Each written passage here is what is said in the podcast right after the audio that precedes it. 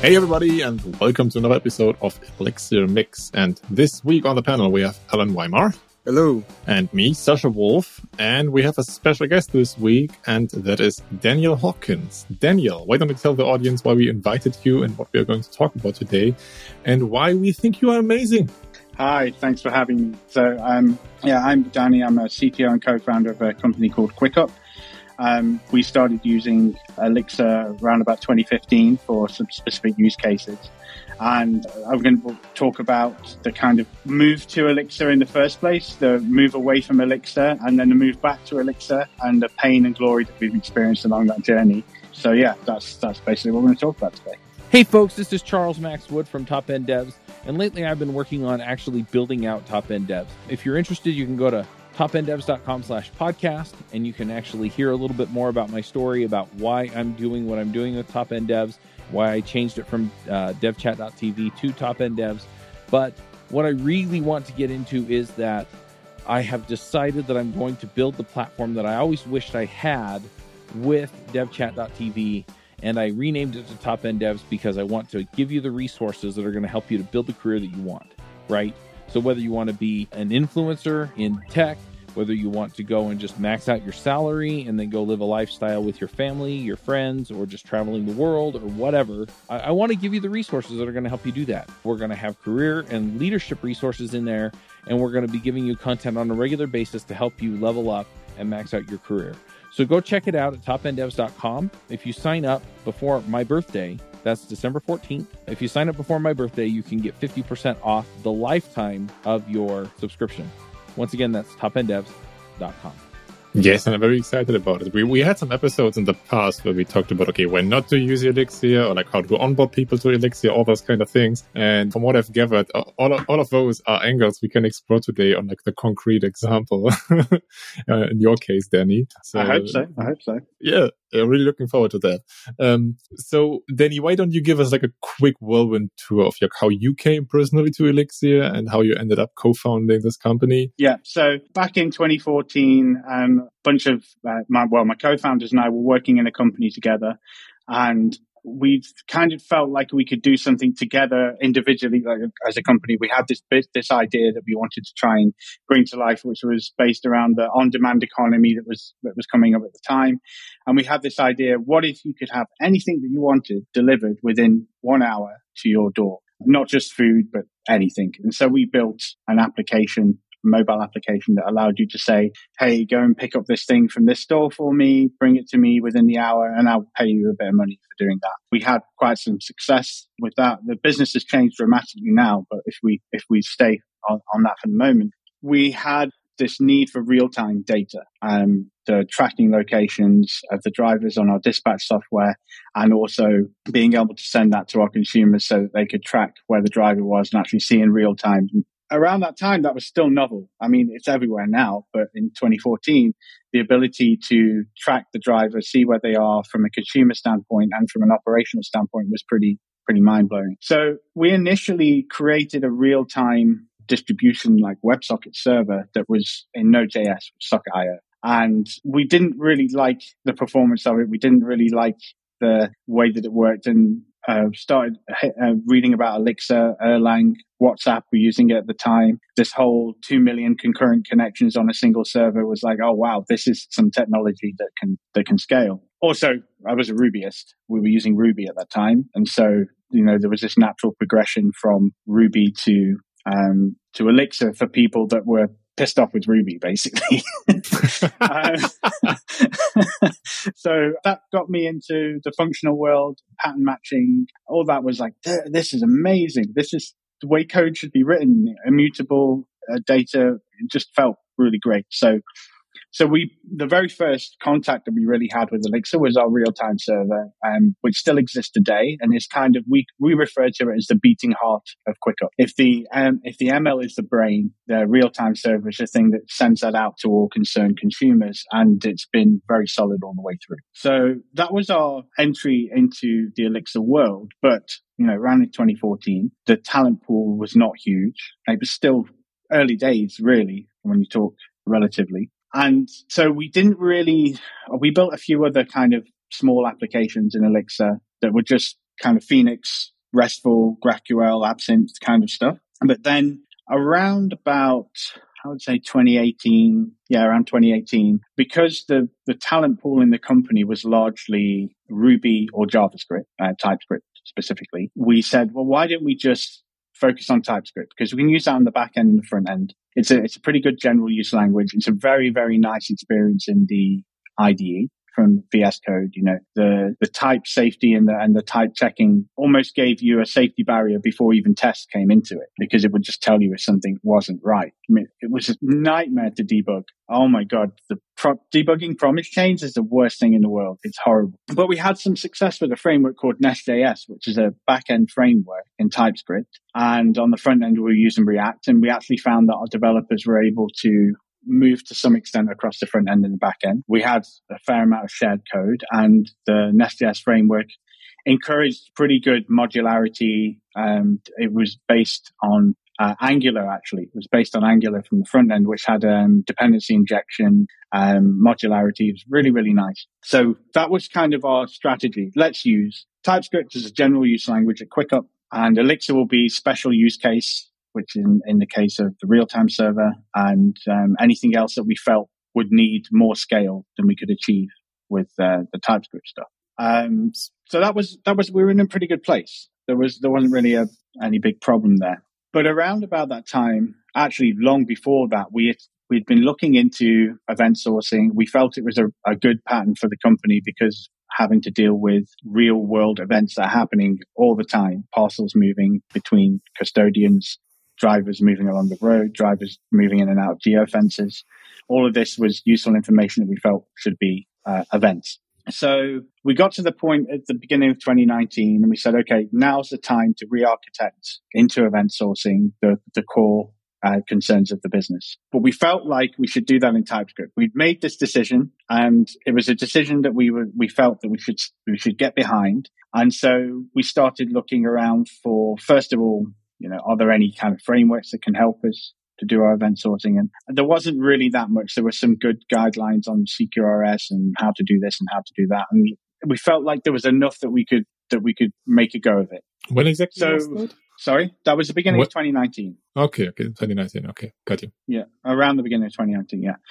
So we did some kind of architecture qualification. We we used uh, Event Store DB initially from Greg Young. Yeah, yeah, yeah. Uh, I'm aware. Yeah, and it was it was all going reasonably well, but it was there was a lot of work involved in just getting the basics going, and we started to realize, oh, you know, crap, we didn't think about this thing. We didn't think like we didn't think about snapshotting, and we we didn't think about upcasting. We didn't think about like a whole stream of things that we didn't Yeah. think about that started to bite us in the ass. All of these event sourcing things which then crop Yeah. up as soon as you put this Yeah. thing into production. Yeah, yeah, yeah. Okay, I want to change this event. Like, okay, but but now what? What about the old ones? Huh? yeah, exactly. So it really started to bite us in the ass. And so, and then I remembered I, I did a POC one time with Commanded, the event sourcing framework from Ben Smith. And it felt really good when I used it. I remember like feeling like this, this guy spent some time on this. He really understands it. And you look through the documentation and it's got so many like, oh, if you're in this situation, you can do this. Regenerating projections, upcasting events, but like event handlers and everything were all there in a really nice way. So what we decided to do was try to replicate those things. So we're like, okay, let's go and look. Uh, basically, our answer to everything was if we didn't have something in TypeScript that we needed for event sourcing, let's go and look at how Commanded did it. And it was, became like the de facto mode of operation for, for quite some time. Oh, we can't do this. Let's go and look how Commanded did it. Sounds like a Um, meme, to be honest. I know, right? so, so that we did that, and and we had again some success. You know, snapshotting worked, and actually at a certain point we moved away from Event Store DB and went to Postgres, mainly because of Commanded. We were like, if they're using it and it works for them, why don't we use it? Because we understand it much better than Event Store DB, and it's a bit more forgiving if we want to go and make some changes. Um, like if we do some bad stuff, we can go and fix it because we're still relatively new in the event sourcing world. But then more and more of these things were coming up day in, day out. And we realized that the majority of our engineering time wasn't spent on delivering the, the value to the product team. It was like building a framework for event sourcing. and it was at that point we we'd spent a significant amount of time on, on like six to eight months or something on a relatively simple feature, which was based around driver pay. So we decided we wanted to change the driver pay to a split between hourly pay and order rewards. So bonuses per the amount of orders that they that they did. So we architected this whole system with event modeling. We started to develop that through this mechanism. But then, like I said, we, we realized that the majority of our time was spent on building the basics or, or dealing with situations that required the basics to be in place. So at that point, I was sitting there and I was thinking, ah, if we go and we do this with Elixir and Commanded, we, we could have most of everything we've been working on for the six months is already there. And we can actually start to focus on the, the business value. So I actually got one of my uh, lead engineers, uh, Luis, Luis Valera. I asked him off the books, just do a POC just see what you can do because I'd I'd put a lot of I'd put a lot of effort behind TypeScript and a lot of confidence in the team around TypeScript. And even with my co-founders if I went to them and I said guys I think we made the wrong move. We should be going to Elixir they're not going to be super happy with me at that point. So I needed something to show for it. I needed something to actually demonstrate this is the right move. And so Lewis went ahead and he did this kind of POC and within like a week he had got 50% of the original system done, which had taken us like six months. And it was like, oh, obviously there's some value in the, the, you know, some of that, some of that, um, effort is in discovering how to solve the problems, mm-hmm. but not six months to two weeks. That's too much. That's yeah, yeah, clearly yeah, an indication definitely. that, yeah. So after that POC, I was able to speak to the rest of the company and, and my co-founder and say, this is the right move. And we, we doubled down on that effort. And we were really, really happy. And, and a lot of the reasons is, uh, a lot, a lot of the reason behind that is, is that Elixir and what you can effectively call the actor, actor pattern, right? Is that what Ben Smith has done with Commanded is each of your aggregates is an actor and you don't have to rematerialize that actor every single time you want to send a message to them because they're a gen server. So they're alive for as long as you want them to be alive. And this, this just meant that OTP and Elixir and, and Commanded was such a good fit for this, for this event sourcing problem. And actually in the previous incarnation, when we were trying to use TypeScript, we the only, we actually ended up writing two different mechanisms to try and emulate that. One was a cache. So the aggregate would literally be living in Redis and you would be set, you would still have to pull that back from Redis and then do whatever you want with it. And the other one was snapshotting as well.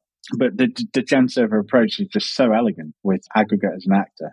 And so, yeah, the, now we've been running like that. We've, we've actually started on the second service so we, we, we're adopting a kind of SOA, service oriented architecture at the moment. We're not going down the microservices route specifically, but we're looking at specific domains in our business that make sense to be isolated and like fleet operations and order management, for example. And we have now the event sourcing SOA services that we use commanded and then integration events move backwards and forwards between those via Kafka. But the effect on the team has been quite quite interesting. This is one of the the most inter- interesting things of all. I, I, think is that both Lewis and I, when we were talking about doing this, we had concerns. We're the only Elixir people in the company, just me and you. Right? So, how many people were you in the developers at, at that point? It's around eight. Around eight.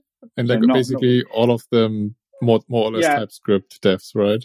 Pretty much, yeah, yeah. Some Python experience, uh, no Ruby experience and and then me and Lewis, or uh, who were just the only kind of Phoenix and Elixir people there, and so that was that was a worry. But at the same time, I'd been reading about what other companies have been doing. I also had some conversations with some other CTOs and technical guys that were using Elixir. And that gave me a bit more confidence because they said, you know, at the end of the day, you can get a lot more done with one Elixir developer than you can with a TypeScript front end and back end potentially, as long as you find the, the right people. And, you know, it seems to be pretty accurate, you know, because I don't, I don't know what it is exactly. Maybe it's uh, the testing framework, maybe it's, uh, you know, ExUnit, or maybe it's Phoenix, or maybe it's Elixir as a whole. But your ability to be productive with it is, is pretty high, in my opinion. Yeah, I, th- I, think, I mean, it's like some of the roots Jose has taken from Ruby, right? We've like focus on developer happiness, but also yeah. that the Beam as a platform is, is, is very, very pragmatic. You know, like it, it's yeah. really, it's been, it's basically been built by pragmatism. Like it's been built by a concrete need and it's not been designed in an ivory tower, but it's, and yeah. all of that combines to a platform which i mean let's let's face it is focused on getting shit done. Exactly. Exactly. Exactly. Yeah. And that that was actually one of the other small battles that we faced along the way is you know so we we've gone to this typescript world. We decided we're going to come back to this elixir world. And along the way golang has become like everybody's mm. like golang is the best thing in the world. Let's go to golang golang golang. And i was like okay it's great but it's not really focused for me on productivity. It's focused on specifically like performance or, or small microservices or ease of um, onboarding. Yeah, yeah, and and a lot of the things that I was hearing about Golang is like, it's great, but you have to do everything yourself. Like there's not that much there that you can get for free. And I'm like, no, I, mean, I want everything for free. Yeah. and they didn't even have uh, a, a, package manager at the beginning, right? I mean, this in is the beginning, like yeah, an ongoing I, thing. Yeah. In fact, at the time we were considering it, I was blown away by the fact that I couldn't just drop stuff in there, you know? It's actually, it's an interesting perspective to be taken because I mean, Golang and Kubernetes and all of these things are topics which which evolved from from Google, but to Google's specific needs, right? Like, yeah, I mean, you, you, don't. We as most software developers don't solve problems on the scale as Google tries to solve them, right? So like, uh, right. Golang as a language itself is not even designed for like a small team necessarily, but really for, okay, we have super big teams. We want people to get easy onboarding. We want to have simplicity. And that is what it is designed around. And that, that, that might be your use case, but it's definitely not the holy grail of language development. Yeah. I mean, with a small team like what we had, what we still have, in fact, is we're looking to be lean and we're looking to be effective and, mm-hmm. and productive. And that means that you have to have something in place that lends itself well to that. As we saw when we tried to build the underlying framework stuff in TypeScript from our side, it completely stopped our ability to deliver any uh, company. That's like quite the opposite of lean. Exactly, exactly. And so when we went back to Elixir, well, first of all, we did so many good contributions in the community. I think it's probably one of the best communities I've seen, and so, especially considering that it's a smaller language uh, or a smaller community than say in Golang or something like that you know, you go to the, the Elixirlang Slack and there's what, 34,000, 36,000 odd people in there. If you've got a problem, you go and ask it. And those, like, people are really helpful. They come back to you. They try to solve problems. And uh, there's so many libraries available, HexPM, uh, to help you with problems. You know, some great ones like uh, Guardian, all of the uh, OmniAuth, uh, Ueberauth, use Ueberauth heavily. Like these are, there's just tons of libraries that are available that can help you focus on the business problem you're facing and not the underlying, um, the underlying scaffold that you need to get that yeah, stuff yeah. done it even goes for like big names, but like, I mean, you just mentioned that a lot of the things you did was trying to replicate what Commanded does. And even Ben Smith, I, I still remember, I also worked at a project where we used Commanded for event sourcing purposes. And at one point we were running on Azure and we had like an issue that our subscriptions, like our event handlers stopped consuming new events. And we were like, well, what's going on? Like we had really tried to dig down into that. And at some point, I actually reached out to Ben and was like, hey, like through, through Slack, like through the Elixir links, like, hey, you know, like, or was it Gitter? I don't remember. But some platform reached out and was like, hey, we have this weird problem. We don't know what it is. Can you help us? And yeah, like, he basically immediately yeah. jumped and he came to Where else does that like, happen? Yeah, exactly. Like, and, and, he figured it out. Like, he figured out that actually the Postgres implementation of the subscribe and notify in Azure at that point was broken. That's why, like, basically the, these event handlers never, never actually got the notification of new events. So, yeah. Yeah. Crazy story. We actually convinced Ben Smith to come to the office in London one time. Oh, um, nice. Yeah. So there was a time that we were first looking at commanded for actually specifically for chain of custody, the POC that I mentioned earlier, and mm-hmm. the thing that actually brought me onto commanded in the first place. And he came into the office and he talked us through how it all worked and and everything. Uh, like he did it as a what we I think we had a lunch and learn kind of session. Really good guy, really nice guy, and yeah, like you said, and it's the same. It's the same as like uh, you know Chris Chris McCord and and oh, who's the one from Absinthe? I always forget his name from Cargo Sense. Ben uh, Williams. It's another, yes, that's it. He's around, they're all around. Like all the creators of these big, big libraries and frameworks that are used. They're all around and so active. And same with uh, Jose. I mean, if you, if you post a question on Elixir forum, the good chances are that you might even get a, a response from Jose. Yeah. So yeah, very very cool. Yeah. So the experience. So we're we're back in a happy place. Quiqup in the dev team. But what I was mentioning earlier is about the worries about the TypeScript devs and the mm-hmm. fact that there was just two of us, two Elixir devs in the company. So we actually decided, you know, let's see if any of the TypeScript devs are interested. Like, do you guys want to do some Elixir? and uh, one of our guys Hussein, um, and also another guy Nada. They're both working in. That we had we have like a dev team in Beirut. It's a strange place to have a dev team, but we do. And they they were like, oh yeah, I want to have a go. I want to try this thing out. So the first thing we did, and I think it's super important for anybody that's thinking about doing this, is make sure you get some kind of courseware tutorials, materials, something that isn't just scraps from the internet. It's, I think it's better to find something that's a bit more well put together. And there was one from the Coding Gnome. I forget what the guy's name is, but the Coding Gnome. Very, very Dave Thomas. simple. Yes, exactly. It's, yeah. it's, it's, Elixir for programmers. I've also heard very good things about yeah, that. Very, very good. Very. I'm going to put a look, um, just for, for our listeners, I'm going to put a link to that in the show notes so you can check it out. Perfect. Perfect. So very, very approachable, and nice guided through something that's like a real world example, starts with a text based client, moves gradually on to the more complex things, and eventually you end up in the Phoenix world with your whole kind of web app. So we got this and we had the guys go through that and they were well, they were falling in love with the language like straight away. Hussein, we can't tear him away from it now. We're like, we've got some TypeScript stuff for you to work on. He's like, really? Oh. he wants to stay in the In fact, everybody does. Everybody that's been exposed to it, you know, they just want to, they just want to use it more. And we found that Hussein was able to be productive in less than two weeks, really. Uh, he obviously he didn't understand gen servers or OTP or the uh, the, the Beam or anything like that. But I think uh, for anybody that's used uh, specifically Phoenix as well, is if you understand how you know MVC works or the basics of like REST, you can get fairly uh, fairly far ahead, especially with an existing code base, because you end up you find yourself going in there and being able to find stuff and make those changes, and it's a bit more approachable. Sorry, my cat is meowing.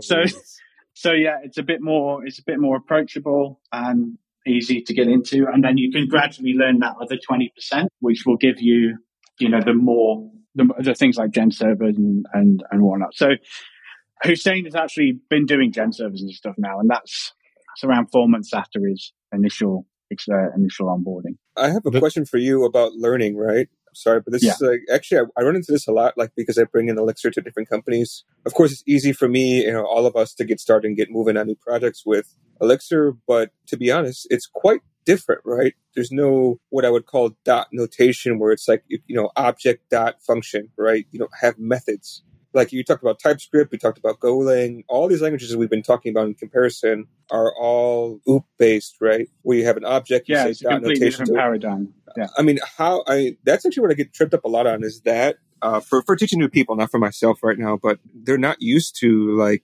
modules with functions and passing data in, data that doesn't change. They have to understand that you know, hey, okay, I, I transform this thing, I have to catch or I say catch, but you know, like assign that to a new variable, continue to use that one.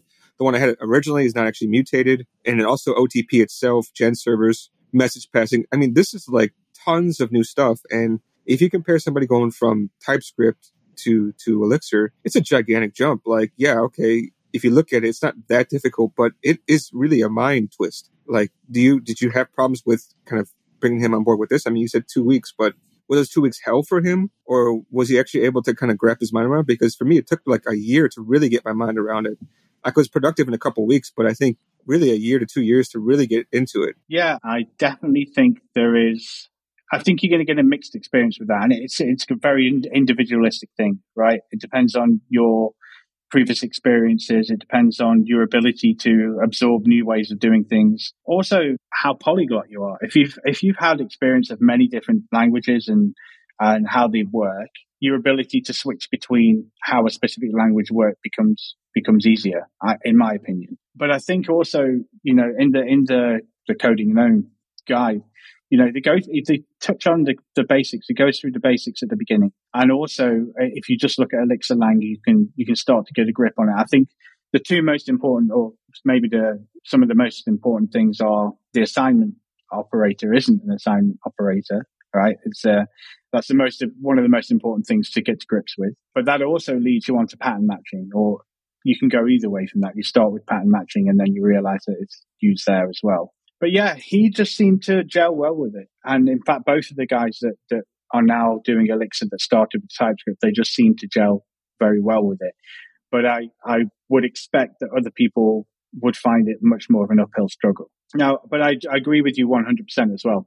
You get, you can do stuff. I mean, I remember my first experience with Elixir. I didn't really understand it that well, but I could do stuff with it. I could understand it well enough to, to use Phoenix. But it took me probably a year, year and a half to actually be able to go and write a gen server without scratching my head and thinking, what is this doing? What is handle cast? What is handle call? How the hell do I do this thing? And only probably, you know, after a year and a half to two years, I was comfortable with gen servers. I could understand what they were doing. I'm still not comfortable with gen stage. I, still need to figure that one out, but I, I don't need to use it at the moment. But when I need to use it, I, will start to broaden my, my uh, understanding further. But for me, it's a testament to, I guess, the, the underlying goal is that you can be productive without knowing everything. I mean, you can get stuff done and then gradually you can learn the stuff that you need to progress as you go. And that's one thing that I really enjoy about Elixir. Hi, this is Charles Max Wood from Top End Devs. And lately I've been coaching some people on starting some podcasts and in some cases just taking their career to the next level. You know, whether you're beginner going to intermediate, intermediate going to advanced, whether you're trying to get noticed in the community or go freelance, I've been helping these folks figure out how to get in front of people, how to build relationships, and how to build their careers and max out and, and just go to the next level. So if you're interested in talking to me and having me help you go to the next level, go to topenddevs.com slash coaching. I will give you a one hour free session where we can figure out what you're trying to do, where you're trying to go, and figure out what the next steps are. And then from there, we can figure out how to get you to the place you want to go. So once again, that's topenddevs.com slash coaching. Yeah, and I also think that like the, the course we just mentioned, Elixir Programmers actually does a very good job at, at covering these basics, like all of the all of the things, all of the stepping, uh, all of the pits, I guess. Um, you just mentioned Allen are kind of covered by that course from from what I know, from what I've heard people who did it talk about it. I'd say about it. So you can actually like the basics and all of this new paradigm idea is something which I think the existing learning material actually covers quite well. The when it gets like to the nitty gritty parts, especially of OTP, um, I mean we talked about it in the past, then you then it becomes a bit more spotty in the sense of that there's a lot of wisdom also from the Erlang community, which is not as readily accessible as the wisdom from the Elixir community, which is more focused on making documentation, making information, making teaching material accessible to newcomers. But still, and that's, I mean, as you also just said, Danny, right? Like the community is super helpful. So like if I, I bet money on if you like go to the Elixir forum, like, hey, I, I don't really grok gen service. I don't really grok OTP. Can somebody help me? Probably takes like 10 minutes and you get a response with some helpful resources. So I, I, I, would bet 50 bucks on that. Yeah, um, I'd agree with you. I'd agree with you there. But yeah, I would be in- interested to hear. I mean, like, as you just said, you had like this team of like mostly TypeScript devs, which now jumped into Elixir. So what's the status quo now? Like how, how much is, how much are you using Elixir right now? How much are you still using TypeScript? Do you have any plans on like getting rid of a TypeScript stuff at some point? Or is it like this, this twofold scenario of, of, of Elixir and TypeScript and you're rolling good with that? Okay. Um, so we could talk like my personal long-term plan is to eradicate TypeScript from the company completely and just have everything running on Elixir. But you know, let's say that's not, that's kind of just because I love the language, but it's not practical. There are some yeah, things where enough. using TypeScript and Nest.js and are really good. And also we, we're going to keep on using React for the foreseeable future, uh, for, especially for our, for our external, external stuff. And I'm going to touch on live view in a short while. But the status quo now is that so there's Lewis and I are still like with the original Elixir developers that are using Elixir on a on a daily basis. We have Nada and Hussein, which are very capable, and they they came from the TypeScript world. And we actually hired two new Elixir uh, devs just recently. And that's another thing is that hiring has got a lot easier. It used to be quite difficult, but now there's a lot of options for, for hiring, especially if you're looking globally, which we are. We, we operate mainly in Dubai. The Dubai is not exactly known as a tech hub. so to find Elixir developers in Dubai might be a bit of a challenge. And so once we widened it and said, okay, we're going to be remote anyway, we found it much easier to find and attract good talent. And so now the the view is that all of our um, core services, all backend stuff, will move to Elixir using event sourcing where applicable, and potentially some of the internal tooling will will gradually move to LiveView. But we're very early days on live view at the moment. Yeah, okay, but that's interesting to hear. I mean, you talked about this journey of like first having Elixir, then then TypeScript all the way, and now back to Elixir. If you could travel back in time, would you do it again like that? No, I think I would have. I mean, hindsight's a wonderful thing, right? Yeah, um, yeah, sure. but, uh, but like knowing what I know now, of course, I would have committed to the Elixir route fully on the back end and invested more in not necessarily finding Elixir people if they were, if we couldn't find Elixir people, fine. Let's find people that are good engineers and give them a track for Elixir if they're interested. I've heard of several companies that have done that and have had great success. And one of the, some of the people that I spoke to actually reported that as well.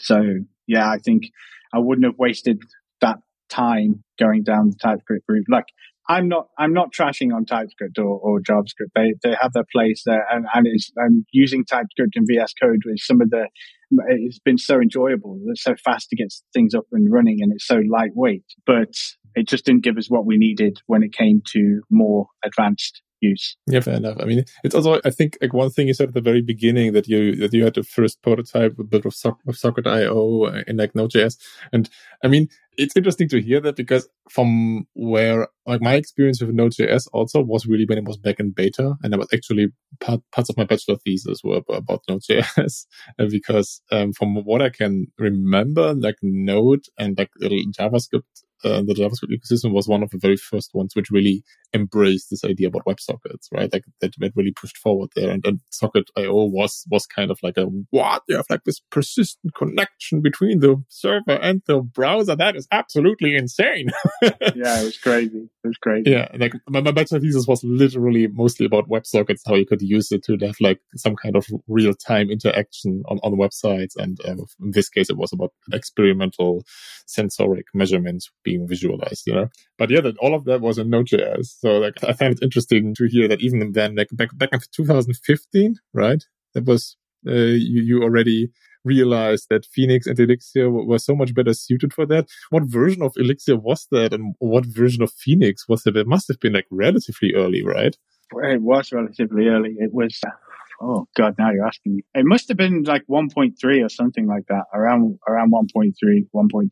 Yeah, it was it was quite early days, but it was amazing seeing that that work and and how little resource it was using for these connections and how easy it was to manage those connections as well. Then uh, being able to so th- that was my first experience also of um, clustering like distributed Erlang. Uh, so we use libcluster. Oh, okay. and later later on, we actually wrote, one of our guys in our company wrote a library called libelection, which is on GitHub. And that was because we started to use Kafka as well. And with Kafka, you would want to have a, a single consumer across your cluster. You don't, unless you're partitioning Kafka, you don't want to have multiple consumers listening to the same partition because it messes everything up. So libelection was just a way to elect one of the libcluster nodes as a leader.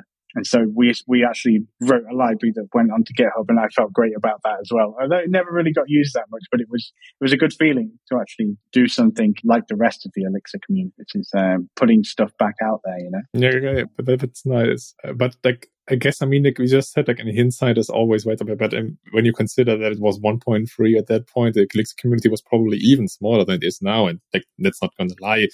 Elixir is still pretty niche. I think it makes sense that you said, okay, like we want to open up our hiring pool. We, we didn't yet have have made the experience about Elixir being actually quite easy to onboard. It, yeah, with all the information at the hand, yeah, was a sound decision, I guess. It, it felt like a sound decision, and up until the point when we encountered stuff where Elixir really would have helped us. And, and I guess the main thing that I would have changed is the ability to have made that that distinction sooner. You know, we, we made, uh, we spent a lot of time looking at commanded and saying, this is great. Let's reproduce that when really it should have been obvious that we could just build in commanded. Why, why were we um, deciding as a team that we needed to have this general use language that everybody, obviously there's a benefit to doing that because you have the developers working on it, but there's a lot of places where you say, don't just say, we're going to use this tool because this is a tool that we know and love. You know, mm-hmm. you should be mm-hmm. looking at what is the right tool for the problem you have. What is the right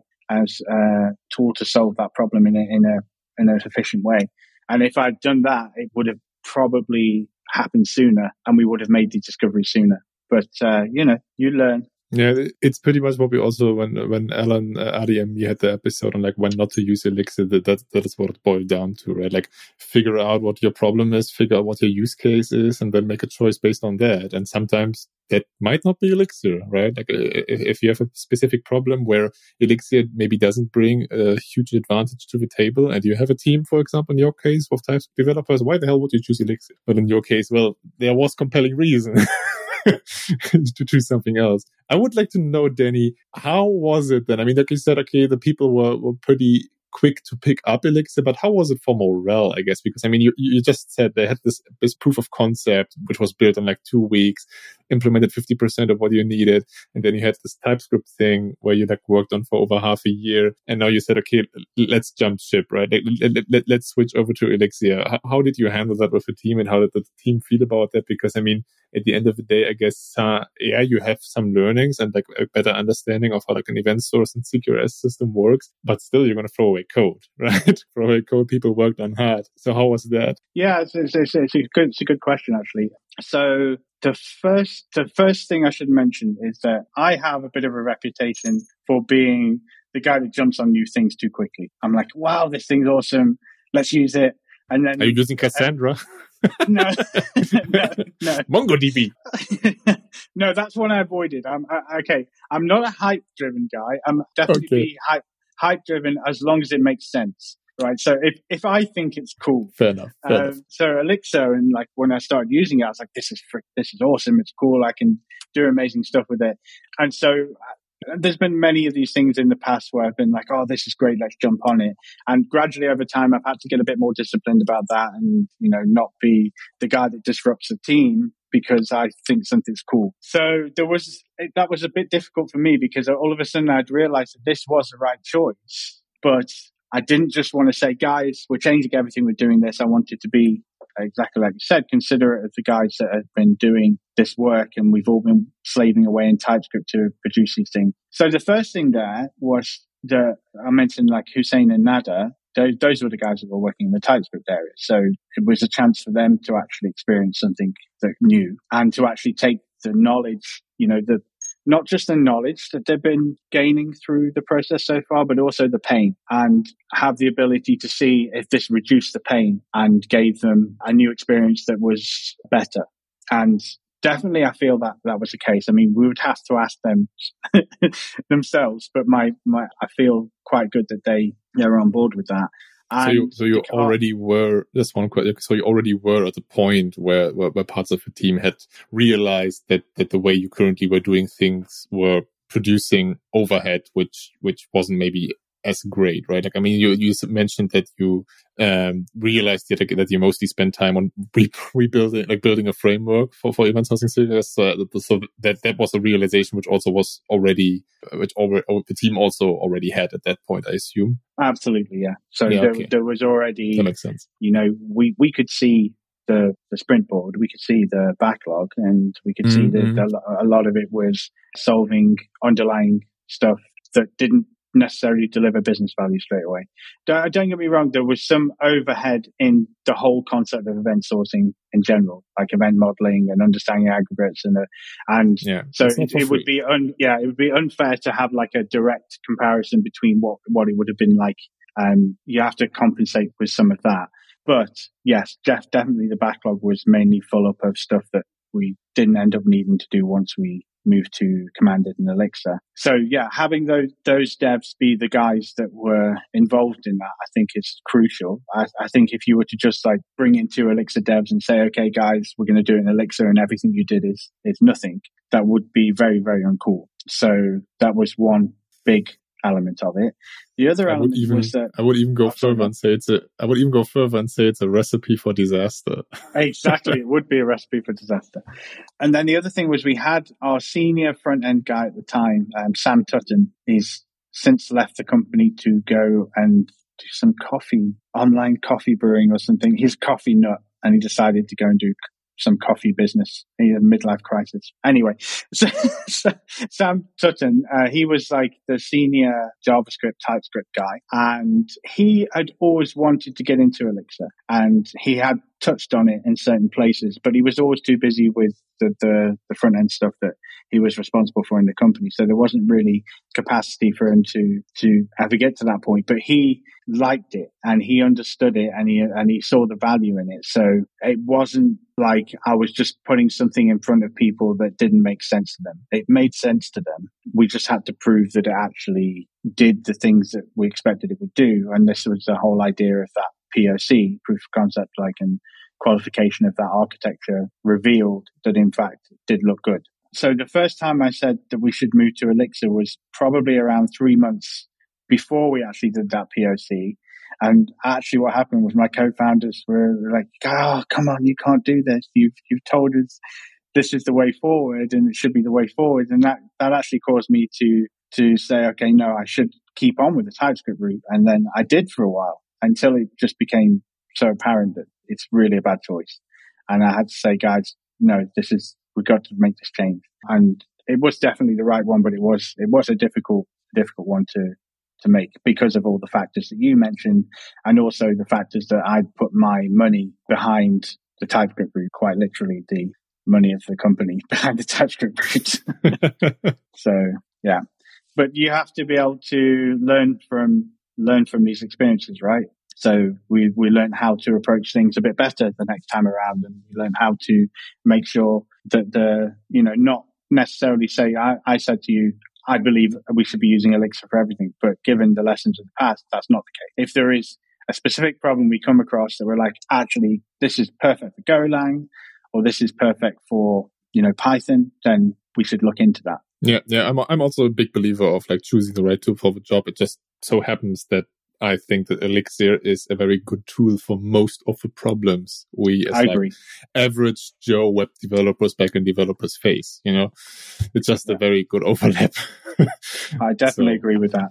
that. That's that's the main thing is that it's a general all round good tool. Yeah, but if I, I don't know, if I had to build like either some, some number crunching or even though with like Nx, I think you could make the argument that this is getting better in Elixir. But um, in the past, if you said, okay, I want to like some high performance and number crunching thing, then yeah, I mean, that, that, like, I don't know, like some physics engine or whatever, right? Like that, I'm not going to use Elixir for that, but that's not my day to day job. it's, it's, that's actually a really good point. Uh, so really early on in the company, where I, I also had this this uh, other kind of case where we were doing some routing optimization kind of stuff, some ML kind of stuff. And at, the, at that time, we were using Node Sock.io, and it was like, we should use Node for this. But actually, that was never a good choice. Pandas, uh, Python, all of the numeric optimizations that were made in Python and the ML tools that are available in Python meant that that was the right tool for the job. So yeah, it's always good to look at what is the right tool for the job. Yeah, yeah, definitely. So yeah, all things considered, I mean, you, you also said that you, you don't regret now making the move. You maybe should have done it earlier. I guess one thing um, which is important to consider is, uh, yeah, you had all of these learnings, but you also made all of these mistakes. I guess more on the TypeScript side, like where okay, learning learning event sourcing first, realizing, oh, how do you how do you do event versioning? How do you do replay projections? Right, all of those were learnings. I guess you you then brought into this new era of Elixir. Let's call it that. yeah. So yeah, I mean, I think as as software engineers, we we sometimes forget that the learnings we make along the way are maybe just as valuable as some of the business value we are delivering. Maybe not for the company itself, but for future endeavors of delivering business value, you know? Yeah. And also I would say that, I mean, we say, would you go back and change anything? But I actually see a, a lot of value in the route that we took because we really appreciate the value and the complexity of what we're taking on, both from a perspective of if you try and do it yourself and if you're using a framework that gives you some support there, what difference it can make. So it's, uh, it's quite valuable. Okay. Uh, thank you. Thank you for these insights, Danny. And like, it's, I'm, I'm excited to, maybe who knows maybe maybe we can we can have another episode and like one year down the road and he said like ah, yeah we went back to typescript i don't think that's going to happen and, especially because now we also have the added fun of live view which we're just starting to scratch like we're just starting to play with a little bit internally um we was we're thinking to be able to use it to, for some of the internal applications that we run. And we started to do so in some cases. And wow, wow, live view is a game changer in my opinion. The, the only way to get away from JavaScript fatigue. yeah, fair enough. Is this something where you say, I mean, like you now said, okay, you want to potentially move forward with more Elixir on the back end. You also mentioned that you do TypeScript on the front end with React. Is that then something where you say, well, who knows? And like, I don't know, six months down the line, we, we no longer do TypeScript on the front end as well? Potentially, because I've also got another thing that I'm involved in. So actually, early on in the process of, of doing uh, TypeScript and event sourcing and, and Nest.js and the, this whole project, I was also involved with a, a gaming community called the IVRL, International Virtual Reality League. And this was a community that me and some other people set up after not being too satisfied with the existing uh, leagues that were there. Mm-hmm. So I started to use this technology to build a platform there because it was much lower risk. There was like a few thousand users. There was no revenue. There was no, like if it went down for a day, it doesn't really matter. If, if Quiqup goes down for a day, end of story, you know, it can't, it can't go down. So I was using this ivrl.org as a way to kind of prove this te- this technology and the event sourcing. And actually, I did the whole thing in TypeScript and then converted it into Elixir with commanded after we did our initial POC and started to do more kind of evolutionary stuff on there, which includes LiveView. So that whole platform is is using LiveView. And so that's been my kind of playground, my training experience, my ability to understand what can be done with LiveView has been on this much lower risk project that I've been working on uh, in, in, the gaming community. And say I really believe that it's the future. I don't see why it couldn't be because uh, it just reduces so much overhead. You don't have to think about like API. You don't have to think about like API authentication. You don't have to think about REST and GraphQL and and separate front end stack and separate back end stack? And do you combine them together or do you have separate projects? All these kind of things you, you have to deal with in the current de facto, which is like an API and a front end. And, and that includes uh, the JavaScript fatigue, Webpack, Bundler, Parcel, Bun, like all of the different React, Next.js, re- create React app. There's just so, so many ways that you can go that you can, you can almost get like a paralysis of choice. Um, and then having to keep those updated, having to, there's just constantly moving at a, rapid pace. There's always a better tool to do something in the JavaScript world. And I just got uh, super exhausted by, by that, honestly. And one of the things when I saw LiveView and actually committed to using it for the first time, it just was a game changer. It felt like way back to the days where a single developer, you can just create a POC, you can just make an app, and then you know you add Tailwind on top of that, yeah, and yeah. Alpine, you get to the Petal stack, and it's like the holy grail of development, in my opinion. It, it's kind of like the like the good old days, the lamp stack, right? Like suddenly you you could actually develop like a like a backend and HTML based application and all of that in one language and like through one stack. Holy shit! So yeah, yeah. And, and on and on top of that, it's it's like real time. like, every time, yeah, indeed. Yeah, and, and the the way that it does it as well with the diffs, you know, being able to send the diffs over the WebSocket instead of the full payload. So it's so efficient. Yeah. Um, I, I, actually was on the Elixir EU conference back in, when was that, 2000? 2019 when like Chris McCord basically showcased this Flappy Bird thing. He he he was it Flappy Bird? No, he did he didn't build Flappy Bird. Uh, that was came that came later, I think. But like he had this, this even like an animation he did with like yeah the animation yeah. and, and uh, where, where, he, where he even said this is like not a good use case for it, but it just showcases what it could do. That was great. It was like I, I still remember the audience being like, "What?" yeah, and then of course there's the live book that came off the back of that. Yeah, yeah. live book I've been I've been using that as well. I actually did another Medium post on connecting Livebook to Kubernetes, so to a running node in Kubernetes, so you can actually, yeah, it's very very cool. But like Livebook, I we don't want to go straight out to client facing production apps with that. Um, although, like I said, I've already with the ivrl.org, I've already I'm already doing that.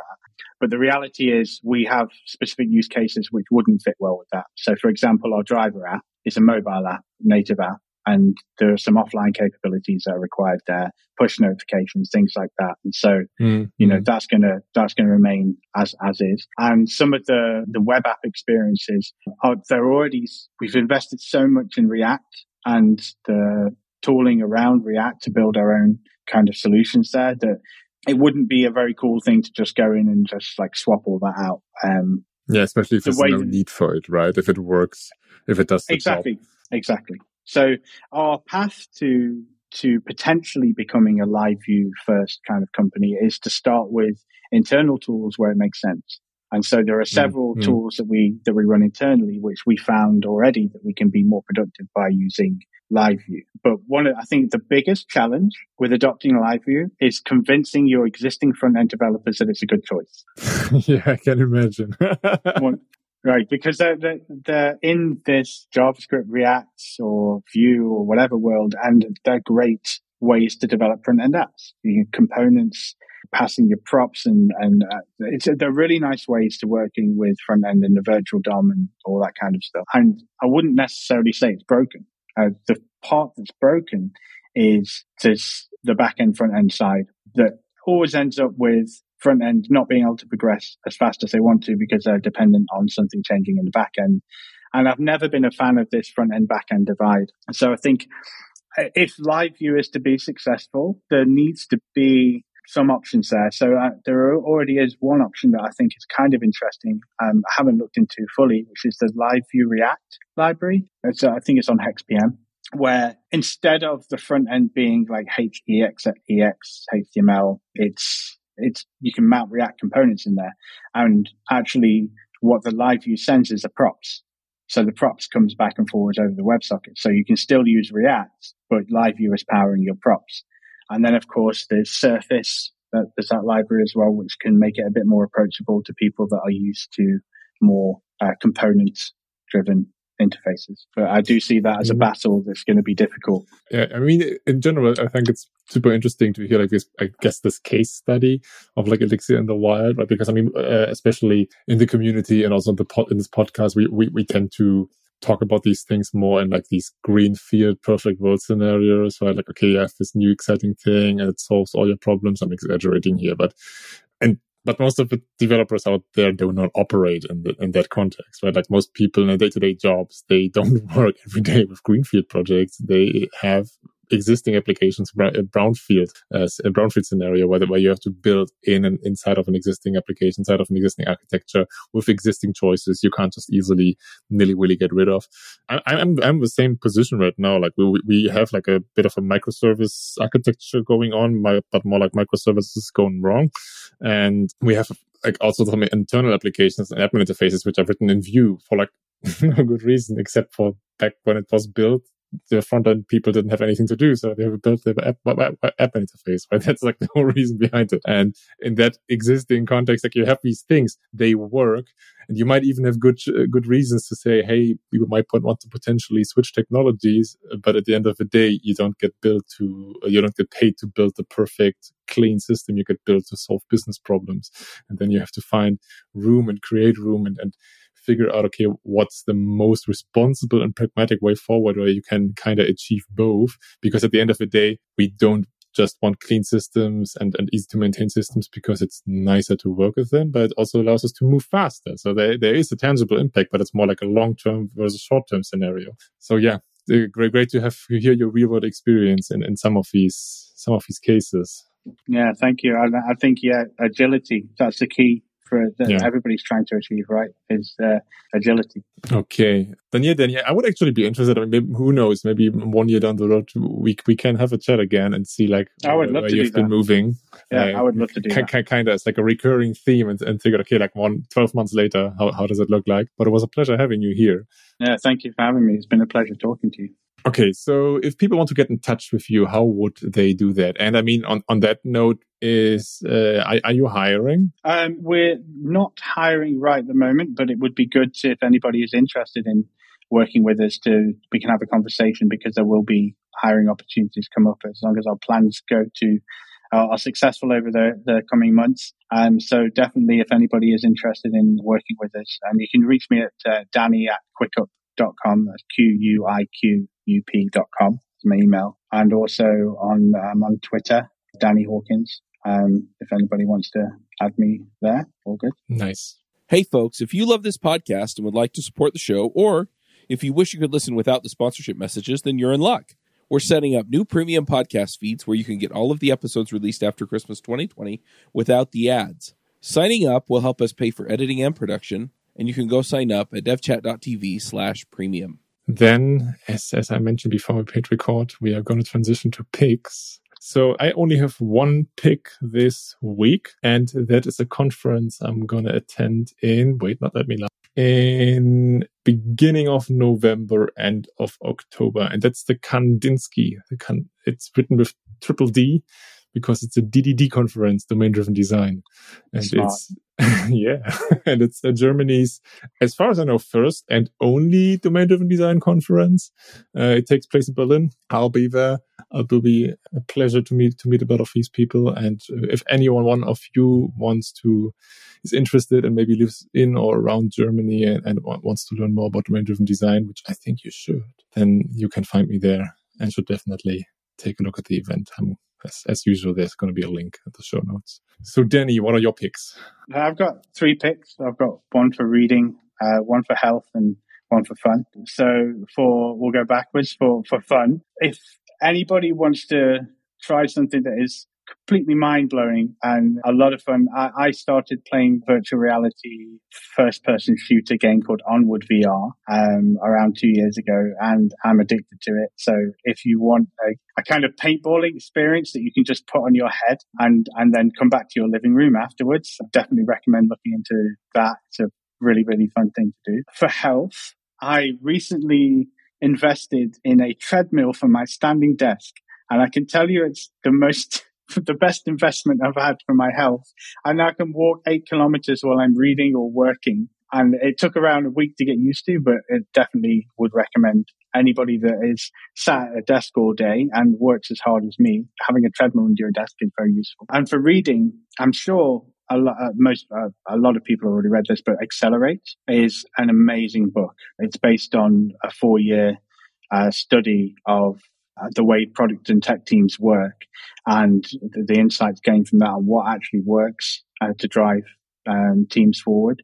It's one of the best reads that I've had in the past decade, so I definitely recommend that to anybody. Good to know. It's on it's on my ever growing reading list, but I haven't yet gotten to it. I was I was the same. I was the same for around a year, and I regret not reading it sooner. okay. Uh, do you have like a concrete recommendation for like the treadmill, or is it just like whatever whatever treadmill works? So uh, yeah, I, I got hang on uh, a Sparnod. I got a Sparnod one on Amazon. Sparnod, uh, S P A R N O D. It was only like four hundred dollars, three hundred fifty dollars. It collapses, so you can put it up against the wall, and then you just pull it out when you need it for the standing desk. So yeah, Nice, nice. And that's might might be something I also should be getting. I, I don't have a standing desk yet, but I'm I've been eyeing on getting one Yeah. because I, I, I'm also working fully remote uh, now. So it's so You know? good. It's so good. it's so good. I was just having the battle. Like I've got a gym downstairs, but I'm not going there because I'm. I go down there and I think I want to go upstairs and do my work. yeah, ah, yeah, all the things, all the things. Okay, it was a pleasure having you, Danny. It was a pleasure talking to you. It was really fun. Yeah, same to you. And I look forward to coming again in a year or maybe sooner. Talk more. Yeah, I'd be yeah. happy to do that. So sounds good. Sounds good. Okay, and it was also. Ple- I hope it was a pleasure listening to us, folks. I hope you tune in next time when we have another episode of Elixir. Bye bye. Bandwidth for this segment is provided by CacheFly, the world's fastest CDN. Deliver your content fast with CacheFly. Visit c a c h e f l y dot com to learn more.